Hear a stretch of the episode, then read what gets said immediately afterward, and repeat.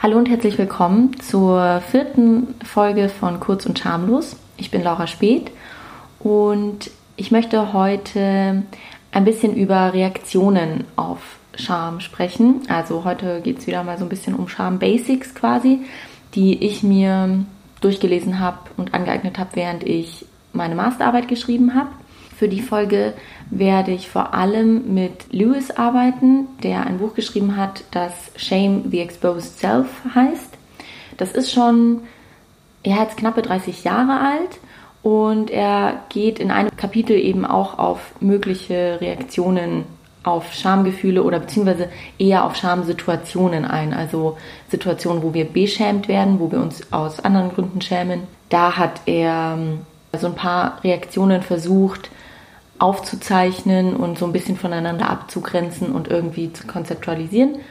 Hm, ich stimme da nicht immer mit überein, aber ich, ich habe versucht, das jetzt einfach als Basis zu nehmen und darauf dann so meine eigene, ja, mein eigenes Gebäude an möglichen Reaktionen auf Scham aufzubauen. Zuerst würde ich mal unterscheiden zwischen kurzfristigen und langfristigen Reaktionen auf Scham. Es ähm, gibt kurzfristige Reaktionen auf Scham, die die Scham umgehen sollen, die die Scham lindern sollen und bei denen Menschen sich Scham eingestehen. Lewis bezeichnet das eben als Felt and Bypassed Shame, also die wahrgenommene und die umgangene Scham quasi.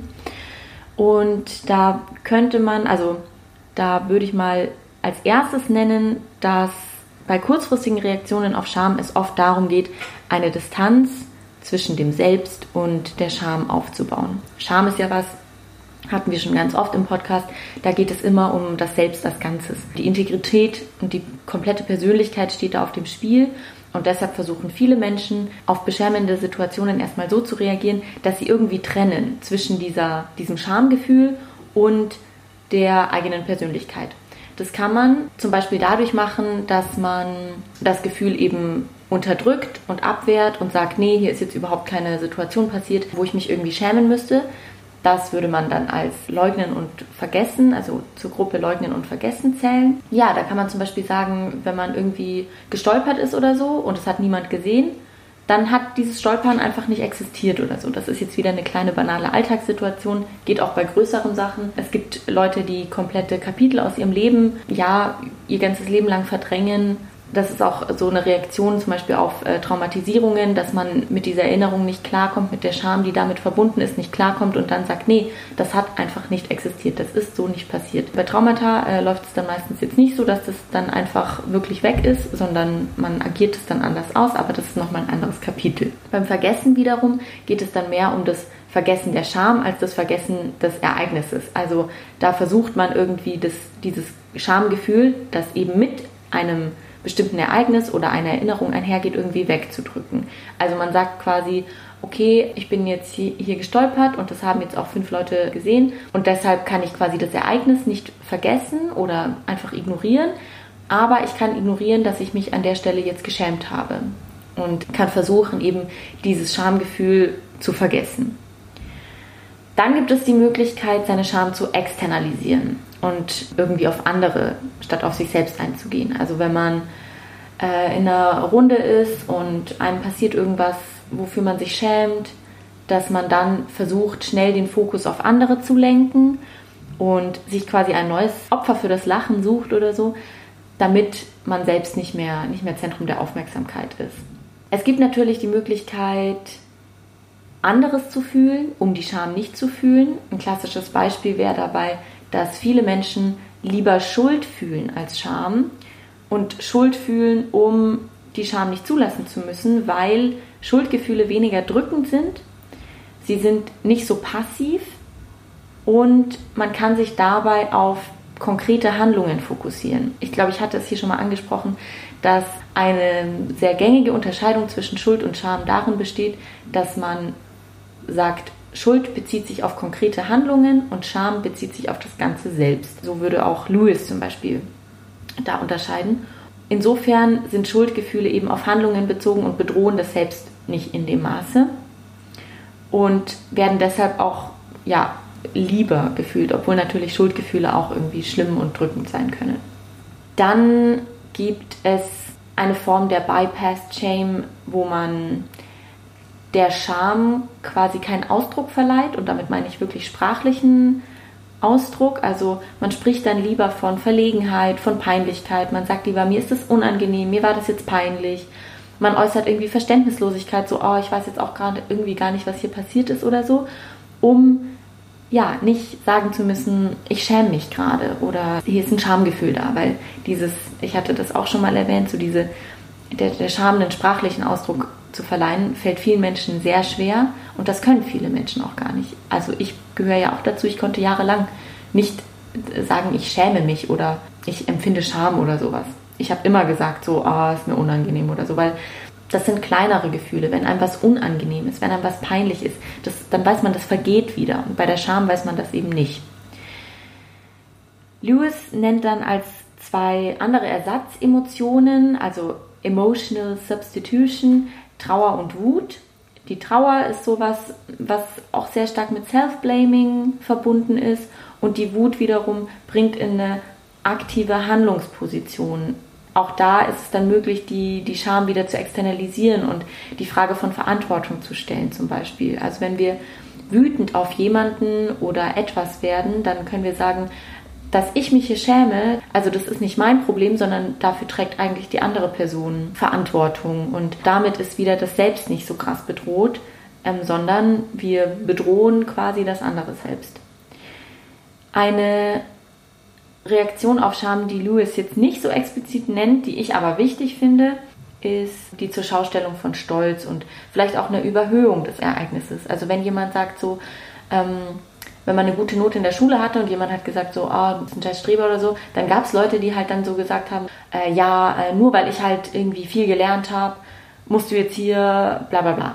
Und das wäre eine klassische Reaktion, wo man dann irgendwie nochmal so das, mh, hm, das Ereignis überhöht und halt sagt so, nee, ich bin jetzt hier aber stolz auf meine gute Note und ich lasse mir die jetzt auch von dir nicht nehmen und ähm, ich blame eher dich, weil du irgendwie eine schlechtere Note hattest oder sowas. Auch bezüglich des Stolzes werde ich nochmal mehr machen, weil ja Stolz meistens so als Gegenteil ähm, der Scham gehandelt wird. Ich vermute, deshalb hat auch Louis das jetzt nicht so explizit behandelt. Aber ich finde, dass Stolz und Scham eben sehr nah beieinander liegen und dass Stolz eben eine ganz krasse Abwehrreaktion oder Ersatzemotion von Scham sein kann.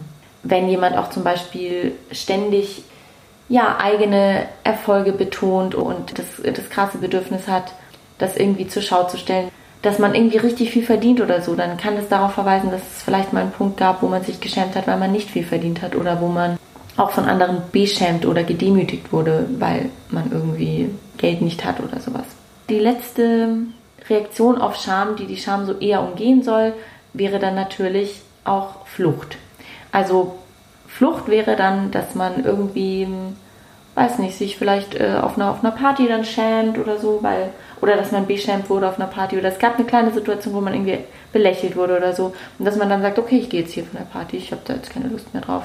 Auch die Fluchtreaktion wurde jetzt von Lewis nicht so explizit behandelt, finde ich aber wichtig, weil das eine Reaktion ist, glaube ich, die dann auch viele langfristige Folgen von Scham zur Folge haben kann oder ähm, mit denen einhergehen kann. Dann gibt es die zweite Gruppe der Schamreaktionen und die zielt eben auf so ein Eingeständnis und auf eine Linderung der Scham ab. Da wären zwei klassische hm, Möglichkeiten das Lachen oder das Geständnis. Beim Lachen ist es so, dass man, wenn man eine Situation erfährt, in der man sich schämt und andere bekommen es mit und lachen, dass man dann vielleicht auch über sich selbst lacht, wenn man sich schämt und dadurch eben versucht, die Seite der anderen mit einzunehmen. Dadurch kommt man eben aus dieser Schamposition raus und du wirst eigentlich zur Beobachterin statt derjenigen, die Scham oder eine beschämende Situation erfährt. Man kann dadurch auch zeigen, ich schäme mich jetzt hier nicht und deshalb musst du dich auch nicht für mich schämen und es dadurch auch den anderen ein bisschen leichter machen. Lachen ist in dem Kontext dann zu verstehen als eine Form der Selbstreduktion und damit als eine Schamreduktion. Also dass man sagt, ich nehme mich jetzt hier selbst gerade nicht so wichtig, äh, wir können da jetzt auch ruhig drüber lachen, passt. Das ist das, was Louis dazu sagt. Ich finde aber wichtig, beim Lachen noch eine andere Komponente hinzuzufügen, weil ich mich mit Lachen und Schamgefühlen schon ein bisschen auseinandergesetzt habe. Auch als letztes Jahr der Joker-Film zum Beispiel rausgekommen ist, wo ich Lachen eine total, ein total interessantes Motiv in dem Film fand. Und ich glaube und würde mich da auch so ein bisschen einem Theoretiker namens Adorno anschließen, der gesagt hat, so Lachen kann einen sehr aggressiven Zug haben und Lachen kann auch was sehr aggressives, exkludierendes, was sehr gefährliches sein. Und es ist nicht so, ja, nicht so unbedarft irgendwie. Also damit kann man nicht so unbedarft umgehen, sondern das, das kann schon, ja, das kann was gar nicht so Freudiges sein, sondern eben was, was Wütendes, was Aggressives, was auch viel mit Macht zu tun haben kann. Und deshalb werde ich auch wahrscheinlich nochmal eine eigene Kurzfolge oder vielleicht sogar ein Gespräch über, das, äh, über das, den Zusammenhang zwischen Lachen und Scham machen, weil ich das ein sehr interessantes und sehr vielschichtiges Thema finde. Aber auf jeden Fall kann man mit, mit so einem Lachen über sich selbst relativ provokant dann zeigen, dass sie eigentlich gerade zu weit gegangen sind. Also es kommt immer darauf an, wie man, wie man lacht. Und ich finde, dass man da so ein paar Abstufungen noch machen muss. Das andere ist ja das Geständnis. Lewis nennt das die Confession. Wenn quasi Scham oder ein beschämendes Ereignis sowieso bemerkt wurde, oder auch wenn nicht, dann erzählen wir anderen davon und entfernen uns damit auch wiederum so ein bisschen von diesem Schamereignis. Also durch das Gespräch wird es oft möglich, auch eine bestimmte Distanz aufzubauen durch Sprache, durch Kommunikation. Auch da werden wir wieder eins mit denen, die von der Scham erfahren. Also auch dieses Geständnis dient so ein bisschen der Distanzierung von dem Selbst. Wir suchen damit eigentlich sowas wie Vergebung oder Linderung. Also wenn wir zu einer Person gehen und sagen, hier, ich habe mich hier krass geschämt, weil oder ich schäme mich, weil, dass dann die andere Person sagt so, ach, das ist doch jetzt nicht so schlimm oder sowas. Dadurch kann es möglich werden, dass unser Schamgefühl gelindert wird, weil wir eben so eine Bestätigung von außen nochmal bekommen. Etwas, auf was Lewis zumindest in dem Kapitel jetzt nicht so eingegangen ist, sind körperliche Reaktionen auf Scham. Da würde ich klassischerweise nennen, also die sind jetzt natürlich abgekoppelt von diesen gerade genannten Reaktionen. Da würde ich als erstes natürlich das klassische Rotwerden nennen. Dann gibt es körperliche Reaktionen, wo man zum Beispiel anfängt am ganzen Körper oder an den Händen oder an bestimmten Körperteilen irgendwie zu zittern. Manchmal bemerken wir, dass Menschen sich schämen, wenn sie den Kopf senken. Dieses Kopfsenken zielt dann auf das Verbergen oder das Verstecken des eigenen Gesichts ab, des eigenen Selbst, aber auch vielleicht darauf zu verbergen, dass man eigentlich gerade rot wird und dass man sich eben schämt. Also man versucht dann zumindest noch die Scham zu verbergen. Es gibt Menschen, die in Schamsituationen anfangen zu schwitzen und es gibt natürlich auch, also den sprichwörtlichen Kloß im Hals, also das Schweigen als Reaktion auf Scham, dass man irgendwie auch nicht mehr weiß, wie man, äh, wie man jetzt reagieren soll und deshalb schweigt man. Und das ist sehr eng verbunden mit so einem Erstarren und einem, einem Schock angesichts einer Scham, dass man irgendwie einfach so wenig weiß, wie man anknüpfen soll, dass man einfach nichts mehr tut. Also nichts mehr sagt, sich nicht mehr bewegt und in Schockstarre verfällt. Dann möchte ich noch kurz was zu den langfristigen oder nachhaltigen Reaktionen auf Scham sagen. Eine Möglichkeit, längerfristig damit umzugehen, ist eben der Rückzug, dass man bestimmte Personen meidet, dass man auch ja, sich selbst dann auch einfach nicht mehr zeigen möchte oder so und versucht irgendwie diese Scham mit sich alleine auszumachen. Es gibt die Möglichkeit, dass man sich nachhaltig gedemütigt fühlt, dass man aus dieser Demütigung auch irgendwie keinen, keinen Ausweg mehr findet, dass man immer und immer wieder die Situation im Kopf durchgeht und einfach bemerkt, also dass man versucht irgendwie durch das immer wieder Durchspielen im Kopf die Situation zu erleichtern, aber meistens klappt das gar nicht so gut, weil man sich eigentlich nur noch mehr schämt und noch mehr gedemütigt fühlt. Ja, es gibt, wie wir letztes Mal auch schon gehört haben, die Folge der Depression oder anderer psychischen Erkrankungen. Es gibt bestimmte Leute, die eben sagen, so es gibt Schamerkrankungen, die eben aus Scham resultieren und dann auch die Depression da dazu zählen. Mm, manche Menschen verspüren einfach eine anhaltende Wut, die so in einem schwelt und für die man nicht richtig ein Ventil findet oder so. Und es gibt die Möglichkeit, das Bedürfnis zu haben, zu bestrafen oder, oder auch Rachegefühle zu haben, die dann auch lang anhalten. Manche Menschen internalisieren so ein Bestrafungsbedürfnis und greifen zur Selbstbestrafung. Manche externalisieren und haben dann ein stärkeres Rachebedürfnis. Die vermutlich krasseste Reaktion auf Schamgefühle und auch ja, schlimmste Reaktion auf Schamgefühle ist der Suizid. Dazu sage ich an der Stelle jetzt noch nicht so viel, weil ich dazu auch noch mal eine eigene Folge machen möchte, weil das auch ein sehr komplexes Thema ist.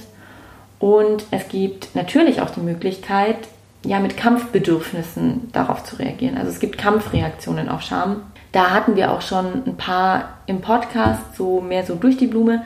Da geht es dann mehr um die Änderung der Umstände, die zu Schamgefühlen geführt haben, oder aber auch Änderung des Selbstbildes. Manche Menschen verändern sich nach gravierenden Schamerfahrungen und versuchen quasi gar nicht mit der Scham umzugehen, sondern eher mit dem Selbst umzugehen, das so stark bedroht ist, dass man es irgendwie verändern muss.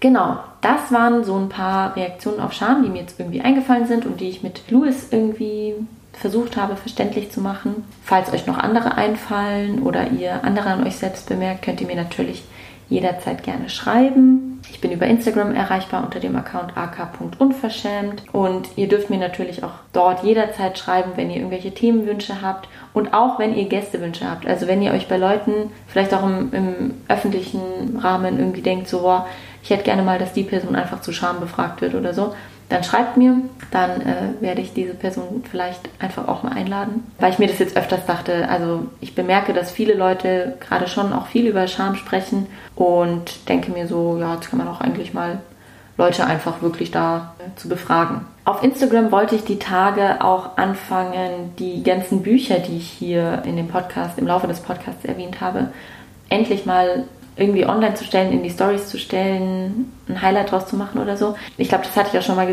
gesagt. Ich habe das bisher einfach nicht geschafft. Ich nehme es mir jeden Tag vor, aber irgendwie, ja, schaffe ich es dann auch nicht.